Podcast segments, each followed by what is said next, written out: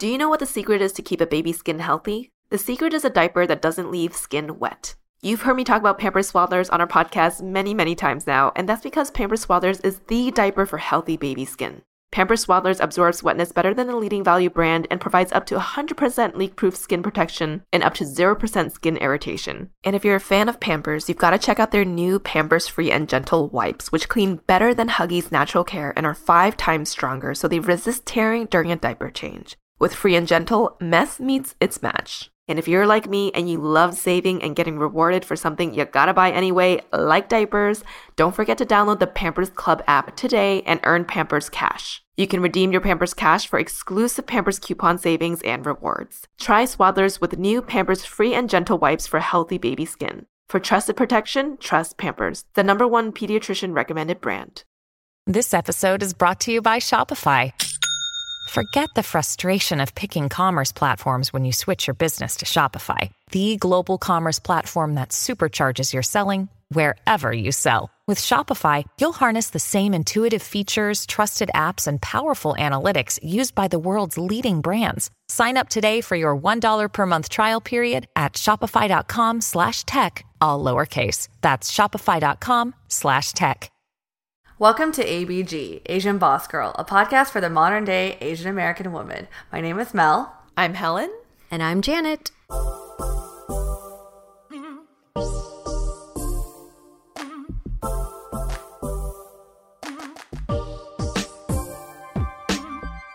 Hello, everyone, and welcome back to another episode of Asian Boss Girl. Today, we are going to continue with our office hours. You got our TAs, Helen here, Janet, and I'm TA Mel. yes, and we kind of just went through our intros earlier with that, so hello again.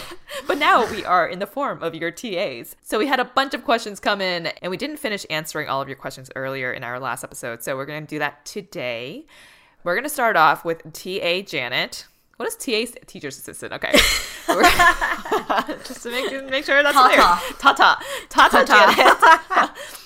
Okay, so the first question goes to Miss Janet. So, question for you, and this is related to what you've shared about your egg freezing journey and a potential scenario in your future. And this is a this is a hard question to start with. Would you choose to be a solo mom if you don't find a partner? Wow, this is uh let's get personal real quick. Yeah. Um, you know, I actually had this question come up quite a bit in the last like couple of months while I was going through the egg freezing process. A lot of the friends and family I talked to, this was, you know, one of the questions they would ask me. And honestly, for the longest time, I was like, no, um, I don't like, I've seen how much work a kid can be through my cousins and my close friends having kids recently. And I just don't think that I could do that on my own. Um, however, as early as just in the last couple of weeks, like kind of around the time of my birthday, I turned 37. Um, I suddenly became kind of like more open to the idea. Uh, not now. If I I, I don't feel prepared at this moment in my life to, to be a solo mom, but I can now see the possibility of wanting to be a, a mother enough and wanting to have my own children enough. And if I don't have a partner, that I would consider that an option. And only because as I was having these conversations about egg freezing with my like my family, my parents, my sister, my cousins, they all kind of were very supportive in a way like, you know, in the future if you ever do want to have kids and you don't have a partner, you know that you have a support system. Like we are all very close by. They have kids that if I if this happened for me in the next 5 years would be around my kids' age. So, I think only because of that where I felt like practically it would be more possible then um, I did consider it. I think it's really cool that you kind of changed your decision because I think we all know how close you are with your cousins, and you guys really truly feel like a village. Um, you guys are so close, so I, I could see. I think it's really sweet how understanding and very supportive they are of this decision if you choose to choose to take it. Yeah, thank you. Exciting stuff. I know. Yeah. All right. So the next question is directed at teacher assistant Helen. Tata Helen. Tata Helen, what is your advice to a young staff in a corporate job who realizes it's not their thing? Okay, well, Thinking back to when I was in corporate, there were definitely days where, as a young staff, I was very much questioning how much of a right fit the corporate life was for me. And I think a lot of people go through this thought process too. It's like, do you love your job? I loved having a new purpose. I loved working for a big company and feeling like I had all the resources available to me, all these different offices around the world. I love the steady paycheck and I love the speed actually at which I was learning. I love the challenge of all of it. But what I did not love was the feeling of being talked over in meetings sometimes, really having to elbow my way through so many conversations and feeling also very much used by some managers because they needed someone who was a good workhorse. And then all of the microaggressions that we've heard about many times and we've talked about many times on this podcast as well. And many of those times I assumed that it was my fault that those microaggressions were happening to me or i didn't even, i wasn't even able to identify them as microaggressions right? And later on realizing that it was more a factor of institutionalized discrimination. So for me i ended up staying at my job for almost 10 years because during that period of my life and especially as a child of immigrants who was taught the value of hard work and a dollar i did value financial stability and i needed that stability in my life and i valued the challenge and learning and so those values of mine overshadowed the negatives that I mentioned. So I think the easy answer to someone here who's saying, like, you know, I'm just starting in corporate, having a difficult time, and I realize it's just not my thing, I would challenge you to um, just ask yourself, why did you want that job in the first place? Does this job actually fulfill those things that you needed? and could you switch teams and work in a different team within the same firm rather than picking up everything and leaving because your current situation is not ideal and if you've sort of exhausted the potential of changing up your current situation at work then you can ask yourself you know is another job going to provide you with what your job currently doesn't give you. Perhaps it's in a better environment or with better employees. And I feel like it's also a very guttural like feeling. It's like if you feel in your gut that the answer is a resounding yes, then start looking. Update your resume, start applying online, start interviewing. It doesn't hurt to just put yourself out there again to see what's available. Um, but I would suggest maybe looking at all of your options within the same company first. And if it's really not right, then exit. Yeah, mm. I definitely I resonate a lot with your answer, um, and also with this uh, with this listener. I definitely found myself in that situation as a young staff member, disliking my corporate job, um, and I think Helen's advice about really thinking through why you don't mm. like it, and then seeing if there's any way you can change your current situation without just like completely going to another company or quitting is um, is kind of the best start forward. Um, and also sometimes a lot of the disconnect happens in the beginning because it's really a big shift to go from being a student to being a full-time employee and a worker. Mm-hmm. So give mm-hmm, yourself yeah. a little bit of time to figure out if it's really for you or not. Agreed. Mm-hmm. The next question is for Mel. Mel, how did you build confidence for dating? This is one of our favorite Ooh. topics. Are you confident in dating? Yeah, are you? You know, one to ten, how confident honestly, are you? Probably like a seven or eight, to oh, be honest. That's pretty good. Okay. Yeah. Yeah. Yeah. So how'd you get there? I'll share with you why. okay, I'll share why. So I'll be honest and say before any date, I am always nervous. I'm always texting you both. I'm just like freaking out a little bit. It's because you just don't know what to expect. It's always like the unknown. That's where my anticipation really comes from. But, uh, you know, reflecting back as why my answer is a seven or eight, I will say that when you're like happy with yourself and like who you are as a person, you don't feel as, as if you need this date and it kind of like you're like you know what i could go i could choose not to go it's kind of that feeling which is really nice and it kind of like when you have that feeling it does alleviate this pressure of like and the stress of like oh my god this has to work out well this has to be the person because it really doesn't have to be um because I think before, like, you go on dates and think about, like, what if this person doesn't like me? What if this date sucks?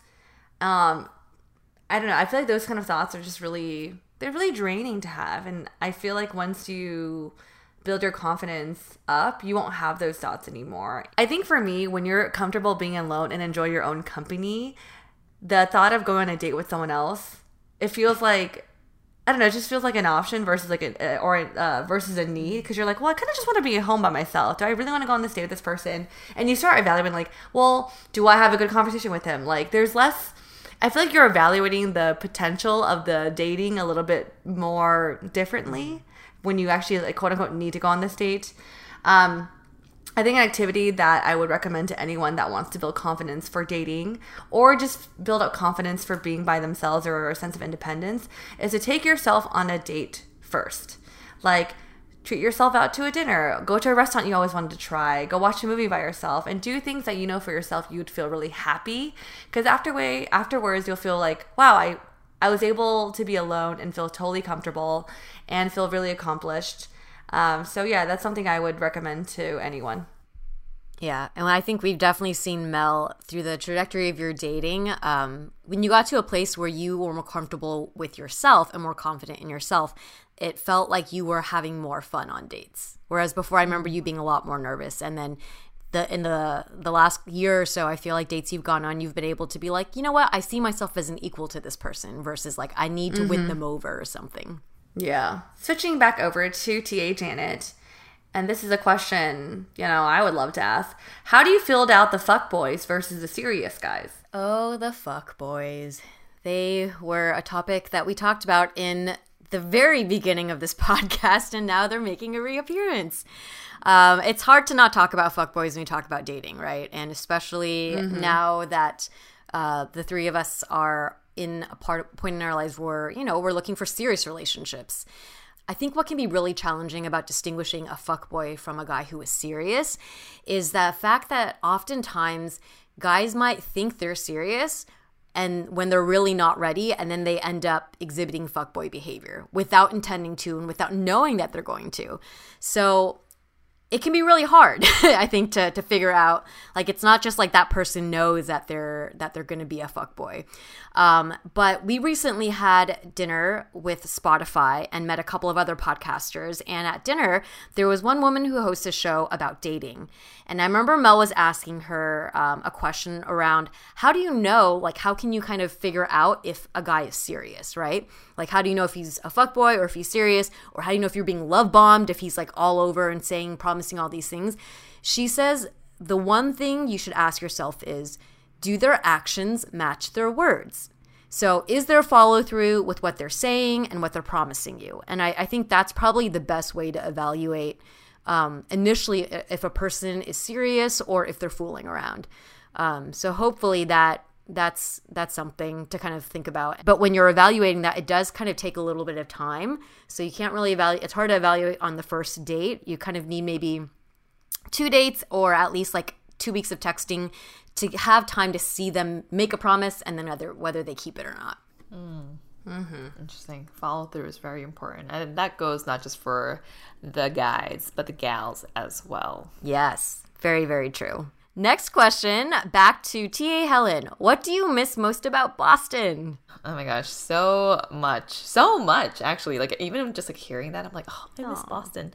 I miss the quaintness of the city. Like it's just so easy to get around anywhere and everywhere. And when you live in a smaller city, it feels more homey because you know the city like the back of your hand. I remember I didn't even use a GPS to get around so much because there's only like three highways that run through the city. And because it's relatively small, at least compared to LA, you would very frequently run into friends and just end up having spontaneous hangouts or catch up sessions. Mm-hmm. And a community was just like so tight knit. Why are, you, why are you laughing, Mel? No, no, Helen's very true because speaking of spontaneous like hangouts, I just remember because the day of your engagement, yeah. you ran into your freaking cousin, and it's like, "Oh, we're gonna grab lunch together." I was like, "No, we're not. We have to go get you engaged right now." but like, is that like that's like a, maybe a, a, common occurrence? That's a perfect example. Exactly. Yeah, we were Mel and Janet were trying to coordinate with Philip to surprise me for my engagement, and after my dentist appointment, we were in Copley and walking around Newbury Street. And Mel and Janet were shopping on Newbury Street, so I walked down to go find them, and I ran into my cousin who was picking up her wedding dress. And then she joined us for lunch and could have just ruined the whole thing because she was like, "Oh, I don't want to go back to our old apartment. Like, why? Let's just go to lunch or whatever." And Mel and Janet were like, "No, we should go." we should go. And I was like very excited to show them. So I ended up stopping anyway by, and then the engagement happened in the backyard of my childhood home. Um, but yeah, perfect example. You just run into people all the time, and it's like so nice, right? It's like, oh hey, what's up? A quick catch up. Um, what I also love about the city of Boston is it's obviously a very big sports city. So there's this like unspoken unity amongst everyone there. And you kind of feel it too when like a third of the population is wearing Boston sports jerseys and clothes, which is not the most aesthetically appealing, but you just feel the sense of like community, mm. you know? Mm. Um, I also miss how beautiful Boston is, especially with all the parks and bodies of water and greenery and with the weather, the changes of color during the fall, the vibrancy of spring, and the beauty of like a quiet snowstorm. Weather really does incite emotion. Mm. And it's emotion mm. that I don't think you get much of here in LA. So I do miss weather in Boston. Um, and lastly, I just miss the people. I miss my grandma, my parents, my home friends, all of those things I miss Aww. the most about Boston. Mainly people and places. Yeah. Dang, you make Boston sound so charming. I will say though, after after becoming friends and we got to visit Boston with you and like kind of walk around, I was like, damn, Boston definitely is like high on my list yeah. now. It's just like a really beautiful place. There's a lot of charm to miss for sure. Mm-hmm. Charm is a good charm is a good word to describe. Boston. Yeah. Mm-hmm. All right, Ms. T. A. Mel. Resources on social media management and advice to get into the industry with no experience. Oh, this is a tough one. Okay, the first thing I will say is start following Instagram accounts you like and find yourself gravitating towards. And then note the things you like about the accounts. Is it their aesthetic? Is it their captioning? Is it their designs? Like you're like, wow, the designer, like this post looks just freaking beautiful. All of these are great things to know so you can understand branding a bit more. The second thing I would say to do is experiment with your own account or start a new one to play around with these findings. Mm. You know, see what works and what doesn't work too. Sometimes I really see social media as like different experiments, you know, like, oh, I want to see what this does when I post this. And kind of like, kind of like look at the results. Uh, that's my only science vibe of me. um, I think starting an Instagram account or applying the things you find to your own Instagram is helpful because if you don't have the experience, this becomes your sample you can share if you choose to apply for jobs or um, you know want to apply for just nonprofit work in general. Um, jobs just love seeing samples that you worked on. It could be either for fun or for a company. So i don't think you necessarily need to have like corporate or like very like i guess like formal social media experience to land a job. I think if you're really creative and are playing around on your free time that shows a lot of like proactiveness and just your own creativity that people love to see. The last thing i would say that um, I personally like is just to research. There's so many resources I go to to read about trends.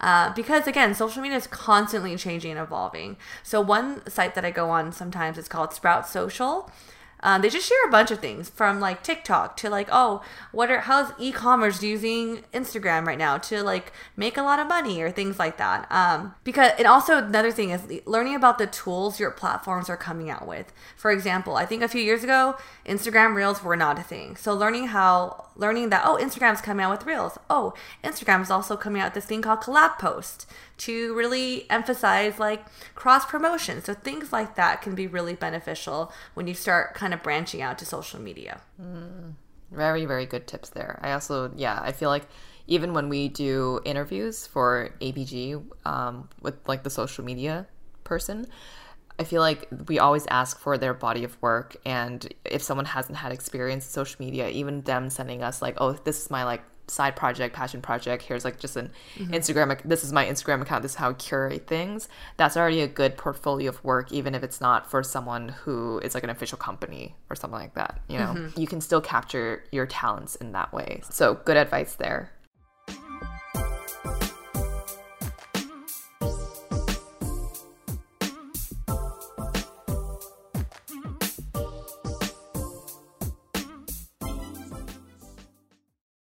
Do you know what the secret is to keep a baby's skin healthy? The secret is a diaper that doesn't leave skin wet. You've heard me talk about Pampers Swaddlers on our podcast many, many times now, and that's because Pampers Swaddlers is the diaper for healthy baby skin. Pampers Swaddlers absorbs wetness better than the leading value brand and provides up to 100% leak proof skin protection and up to 0% skin irritation. And if you're a fan of Pampers, you've got to check out their new Pampers Free and Gentle wipes, which clean better than Huggies Natural Care and are five times stronger so they resist tearing during a diaper change. With Free and Gentle, mess meets its match. And if you're like me and you love saving and getting rewarded for something you gotta buy anyway, like diapers, don't forget to download the Pampers Club app today and earn Pampers Cash. You can redeem your Pampers Cash for exclusive Pampers coupon savings and rewards. Try Swaddlers with new Pampers Free and Gentle wipes for healthy baby skin. For trusted protection, trust Pampers, the number one pediatrician recommended brand.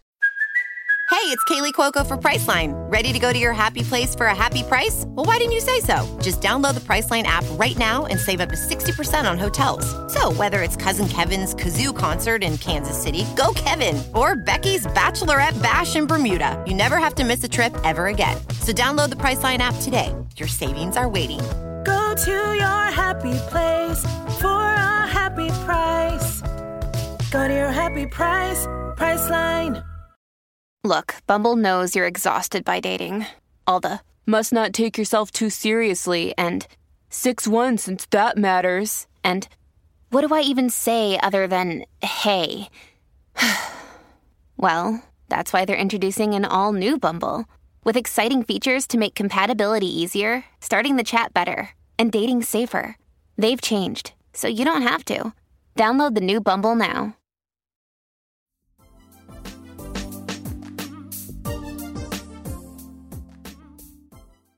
So, next question is for TA Janet.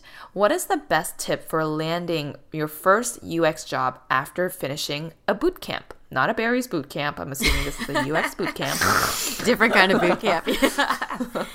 um, wow. Okay. This is a good question because I think people always, whenever, whether it's getting a first job out of college or career switching, getting a first job, that first job is always the most nerve wracking to get because you have no previous work experience and this is you crossing your fingers being like, please, someone. Someone hire me. Um, if you're taking a boot camp, I would suggest that you actually start the job search process before the boot camp even ends. Most of the time, uh, boot camps are taught by instructors who are also working at companies or agencies while they're teaching, or have very recently worked at companies and still maintain contact. So while you're, you know, having the teachers come in and while you're taking the course, really start developing a relationship with them. Um, and when it comes near the end of the course, then you can, con- you know, you can kind of ask them if they're hiring and if they're not ask them if they know others who might be hiring and can connect you so i would say the best way to land your first ux job is to really use the resources that you have available which first and foremost starts with just the instructors of the course That's really good advice. I actually think this is a really good question. I have so many friends actually even now are transitioning into UX. Yeah, And yeah. starting boot camps. UX is a great career, and a lot of people who go into it are career transitioning. Um, and I think boot camps in general, for all different types of uh, roles, are now becoming really popular. So, yeah, if you're out there and you're taking a boot camp, um, I wish you the best of luck on landing that first job. Don't get discouraged if it takes a while. It took me a couple of months after. So, um, yeah, hang in there and use your resources. All right, our next question is for Helen. And these are some things for, you know, our future mamas to note, our future parents. What are your favorite baby or pregnancy products? I get this question asked so many times. I feel like I need to make a list and just share it as like a highlight on my stories. But okay, I'll share three and then one thing I would not buy again. Hmm. So currently, my top favorite baby products are the Wabi sterilizer and dryer. It's a great product for drying and sterilizing your bottles. It's kind of large, so you'll you'll need a space to put it, but compared to like boiling water to wash and sanitize your bottles and having a full drying rack system with all like the little trees and things like that to dry your bottles and nipples on your countertop, I would totally recommend getting the Wabi sterilizer and dryer. I, I also think about how, like, after I'm done with this whole bottle feeding process, I'm like, what am I going to do with this? But I guess you could also use it to sterilize things like your phone, toys, and, and things like that. Um, But otherwise, I'll probably give it away after because it is quite a large device. Um, Mel got really excited there. the second thing I would recommend is the Newton Baby Mattress. I did a partnership with them, and 10 out of 10 would recommend this mattress. Sometimes I look at my baby monitor, and my baby's face is like in the mattress, and I'm like, bro, can you breathe over there? And I know the mattress is completely breathable because I've straight up put my face flat on it and breathed through it just to mm. check to make sure that their marketing was correct, and it works well. So definitely recommend that one for just like a peace of mind as your baby learns to sleep in his or her own crib independently. That is a good one. And the last thing that I would recommend is the Babyletto Kiwi Glider Rocking Chair. I love that chair in a cream color. It is so cute.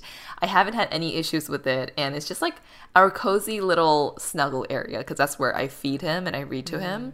Um, and it's wide enough for me to be able to like scoot over and he kind of just like sits next to me like cozily in my arms so that is a chair that i love and would buy again um, So those are three things for now that I would recommend um, buying. And the one thing I would not buy again is this Beaba baby steamer or food processor. That was like $300. It's kind of convenient to have on your kitchen counter because it's small and baby sized. And all you have to do is add water, press a button to steam your stuff, and it stops steaming automatically. So you don't have to, you don't over steam your food if you forget about it. But it's not designed that well for a $300 product. And I think it's, mm. it's not that much more inconvenient to just use a pot of water and a timer and just boil water and steam your stuff, you know? So, I mean, that is one thing I probably would not recommend, even though a lot of people recommended it to me. Um, so maybe I'm just not using it right. I don't know. But I mean, no one asked me, but that, that's something I personally just wouldn't recommend. people are like, "What are your favorite baby products?" I'm like, "Here's one that's not my favorite." Well, I think that's actually much more useful because a lot of people have favorites, Yeah. but it's like to your point, if a lot of people recommended it, but when you put it to use, maybe it's not worth the value of that. right. I love these tips. Sorry, I literally Googled every single thing and um, The sterilizer actually is really cool. I remember seeing that like when I walked into your kitchen. I was like, "Oh, it looks almost like a space shuttle or like a spacecraft type uh, Yeah. tool type." Yeah, it's like white, so it blends in with everything. It's not. It's just a large device to have on your kitchen counter. yeah. I like the chair. oh yeah. Oh, you love the chair. Didn't you fall asleep in it last week? I was trying to nap on it, but the chair feels like a first class seat. Like I was like, because I we're, we're over, and then Helen's like, "You want to take a nap? We should go to the nursery." And I was like, "Okay." And she goes, "Press that button." I was like, "Okay." And I was reclined back, and I was like, "Oh my gosh, this, this is so comfortable. Like legit, you could fall asleep on that chair." Yeah, yeah. and it's and it's beautiful too. So mm-hmm. adding it to my my Yeah, list it's a good purchase. that I won't I won't I won't tap into for a couple years. I'll have a lot of things to give away in a couple years. Very excited. All right, next question from Mel. Mel, how do you motivate yourself to continue to be physically active? Mm. That's, that's really funny. This question would never have been asked to me a few years ago. yeah. A couple things. I feel the first one, I honestly love the feeling of hitting a goal. I think everyone does. It's just like, damn.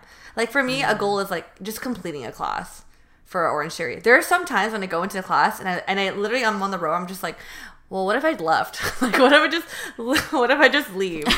um, so even just completing class is like huge accomplishment for me.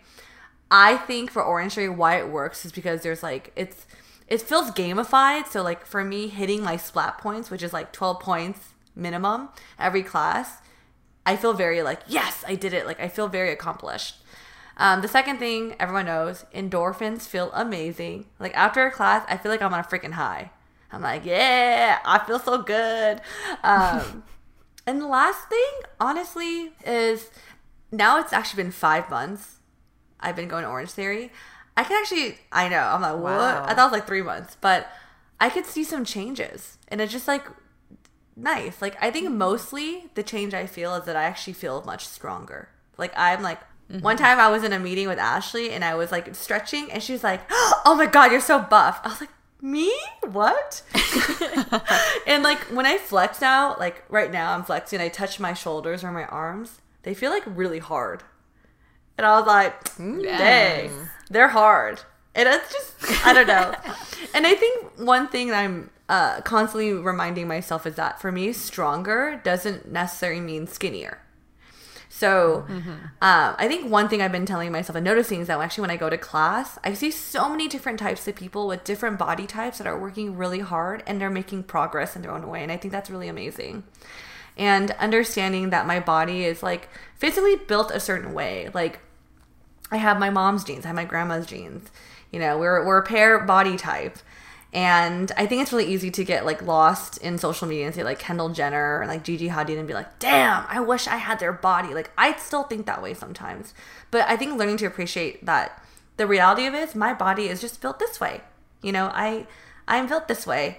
And so given that, I'm able to appreciate like my body a bit more and use that mentality to still set realistic goals for myself, which is I want to feel stronger. I like feeling like my arms are getting like harder, like like there might be a little bigger, but like I feel great. Like look at my back. I was like sometimes I'll flex and like feel my tri or my uh tricep, triceratops. One of the muscles. One of them. I, I just I don't know. Tri- tripod? One, one of those things, but I don't know. I never thought I wanted to feel strong before. That wasn't a goal of mine, and I was like, I feel strong, and I like that. So my current goal is to start moving myself over to becoming more of a jogger instead of a walker. So there's different types of like um, on Orangetheory, you could be like a jogger. No, it could be a walker, jogger, or a sprinter or a runner. And I've always been on the walking side. I'm just like, oh fuck this, I'll walk. Um, but I was like, you know, I'm finding myself spending more time running than I am walking now, and I'm just like, ooh, I hated running at like totally in high school. So I'm like, I'm trying to move myself over.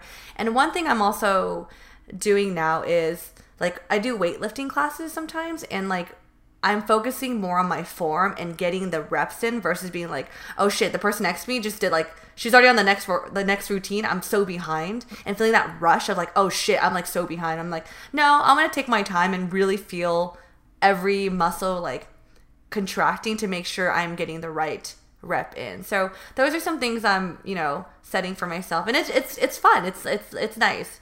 So that's how I motivate myself. Aw. I love that. That's such a such a different Mel. I- Who are you? I don't- It's amazing. I don't know. I love that. Yeah. It's actually been super rewarding. Um, see, because I I've, I attend I've attended a handful of classes with Mel, and to see her, um, it's not that like you said, it's not the physical process. I love seeing the change in your mentality because it's visible. Before it's like you would get kind of like you know you would get down on yourself or something like that, but now I feel like I'm looking over more and we're like smiling, and so smiling and laughing. So I love that you're that there's that shift for you mentally, more importantly than physically, and that you've discovered a new like um strength, like literally, right? In in terms of like being able to get stronger. So yay. Thank you. All right. So the next set of questions here is for ABG, which is for all three of us. The first one asks Do you always listen to your episodes in full after recording? For this question, uh, for I don't know how many episodes are we at now? One hundred and eighty something. 190. 190. I would say yes. I've listened to I think almost all of them. If if there's one that I skipped, I think it might have been only one or two uh, when I was out. And if, if those episodes I didn't listen to, Mel or Helen did. So yeah, we always Q uh, QA quality assure or like quality control QC our episodes before they go out. Ditto. Not the Pokemon. Ditto. Oh, this is a fun question. What did y'all do for your 30th birthday? Okay, so for my birthday, oh, I love this one. We had an epic trip to Mexico. We did a Cabo trip and stayed at the Marquise, which was an all inclusive res- resort, restaurant, all inclusive resort. And it was just so fun. Like, core memories were formed on this trip. We played freaking hide and seek in the dark in one person's hotel room with like, it like six, seven people in there? Mm-hmm. And it was just like the funniest shit ever because it was pitch dark. But people were like hiding flat up against the wall, standing on the nightstands, hiding behind the lamp. So that if someone was like looking around, they just felt the lamp and hopefully not the people's feet. But it's like people were hiding underneath this like trunk thing and and just like getting very creative with it. You wouldn't expect hide and seek to be fun in your 30s, but it's just hilarious when you have the right right people. Um, we also went into the city and went club hopping with a tour guide, and we played this one game where it was me and this one other girl, and we were both given a bottle of alcohol. We had to run around the whole bar and find people and just pour drinks in their mouths, and whoever finished the bottle first won. and of course, I won. And it was just like that was so so freaking fun. I think you ladies were trying to hide from me, but I found y'all. we also had like a lot of ceviche and fries, and every night we would just order a massive amount of room service, and it was just such a good, memorable, perfect 30th birthday trip in my opinion, and like no drama too, which was great. Yeah, Mexico is beautiful. I mm-hmm. feel like the views on that trip and the food was really good too. I still remember that Caesar salad. Yeah, I just remember bar mm-hmm. hopping a lot. It was like I think I actually count. I count. This is when I was on Snapchat. I still have a video of like you guys floating in this like water thing, like from one of the bars. Mm, and then yeah, I think yeah. we went to like seven bars that night, and I was like, "Dude, it's crazy." Yeah, it was a pretty intense night. It was. a- It was a lot of fun. And every bar we had shots ready for us, so yikes. How about for you, Janet? What did you do for your 30th? For my 30th, um, at the time I was living in the arts district in downtown LA. And I think this is before we got to know each other.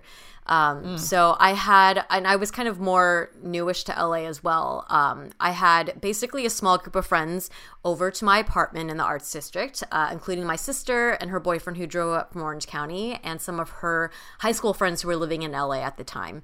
And you're probably you're gonna be like, this is so Janet. Uh, we ordered Cafe Gratitude takeout because I lived right across from the Cafe Gratitude there, uh, and then we just went to the rooftop and we ate dinner and we had some wine, um, and then afterwards we went bar hopping in downtown. So I think there was tequila involved, and don't remember much more of the rest of the night, but I had a good time. that sounds really Janet.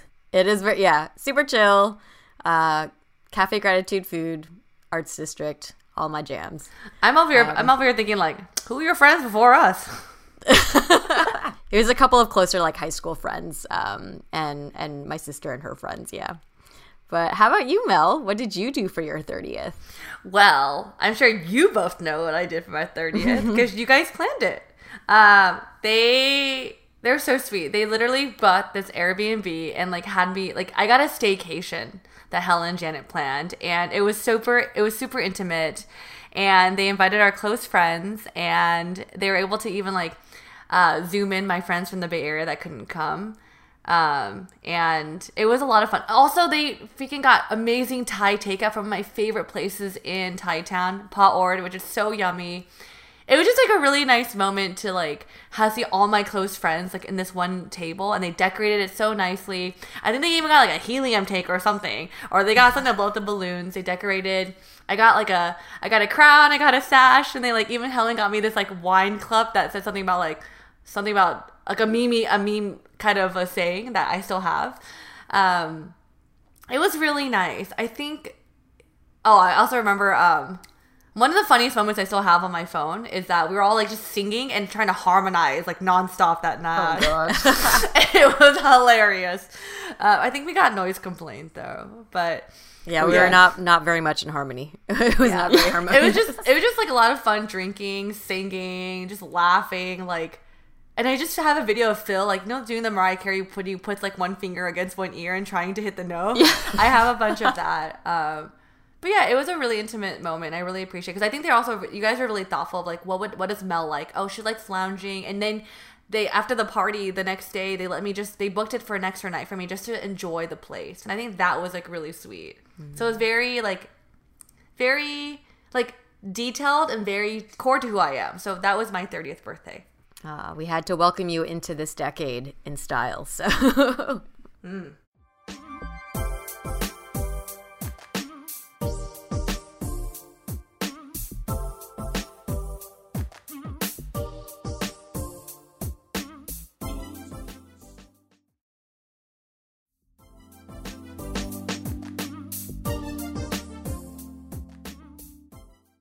And our last question Are there any certificate courses, free or paid, that you ladies took? Any recommendations? Any favorite self help books? I took a Skillshare course from Gary Vayner- Vaynerchuk about social media because I want to learn more. I thought it was interesting um, for me personally, but nothing crazy because I'm already like learning through social.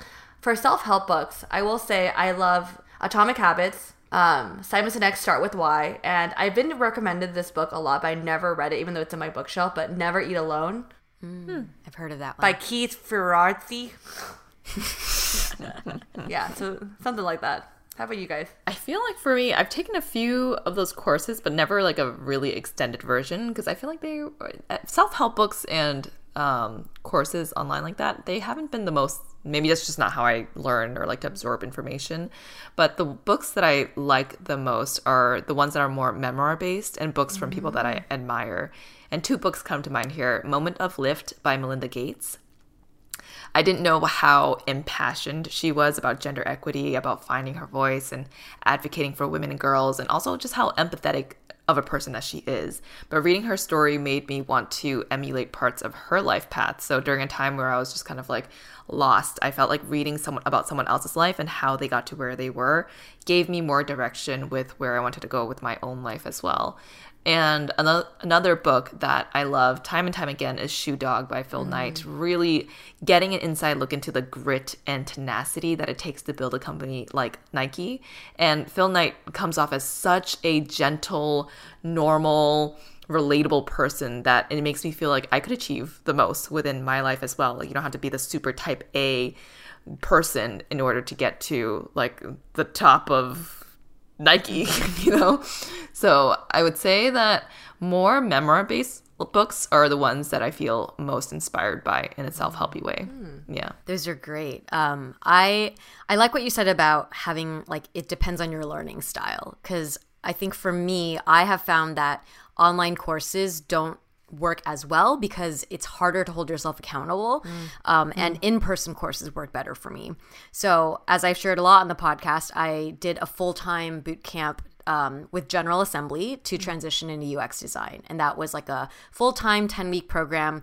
I was going to class every day. So I had a community of people to hold me accountable and projects to hold me accountable. And it also did cost money. So it was an investment that really made me kind of stick with it through and through. The other time that I took courses were it was like a part-time user interface design class, also with General Assembly, and that was actually sponsored by my company um, because my company at the time had a small like continuing education fund set aside for each person. So um, once again, it was part time, but I had to go in person after work. So being held accountable and knowing that my company was sponsoring it was motivation to continue. Um, like I said, I know like Coursera is really big and all of this other online kind of courses, but it's harder for me to do that when it's just by myself. Mm. Um, but if you are someone that's like that, I think that they're great options. And YouTube is also a great resource. I know when the three of us were learning to edit, um, we would use YouTube tutorials for to figure out like random things in Premiere Pro. So it's mm-hmm, a good it's mm-hmm. a good resource. Um, in terms of personal development, I've also shared in the podcast that I did um, some different trainings for meditation.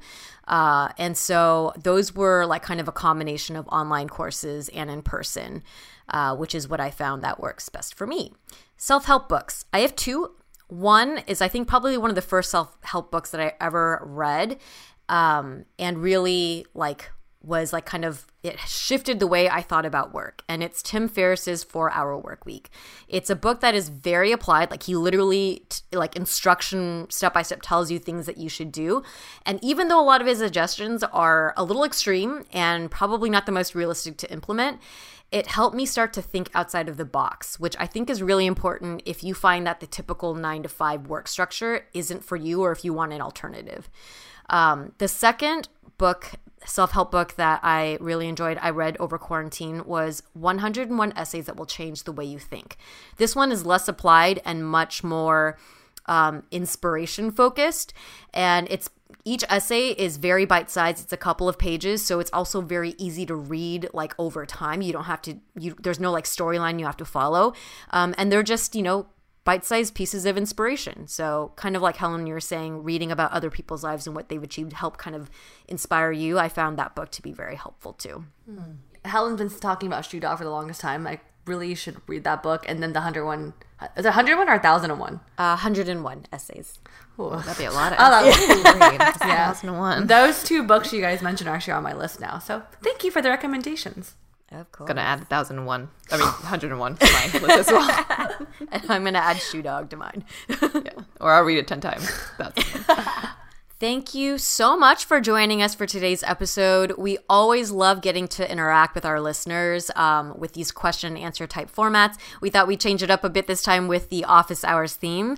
Uh, if you enjoyed this episode and you want us to do more, maybe leave a, I don't know, pencil emoji for student in the yeah. in the comments section Or an of this- apple? or an Or an apple, apple? an apple Oh, or an a apple. pencil um, emoji in the comment section of our Instagram post. If you don't already, please follow us on Spotify, subscribe to us on Apple Podcasts, leave us a rating and review, and share this episode with your friends. You can also support us through monthly donations at anchor.fm slash asianbossgirl slash support or get some merch at asianbossgirl.myshopify.com.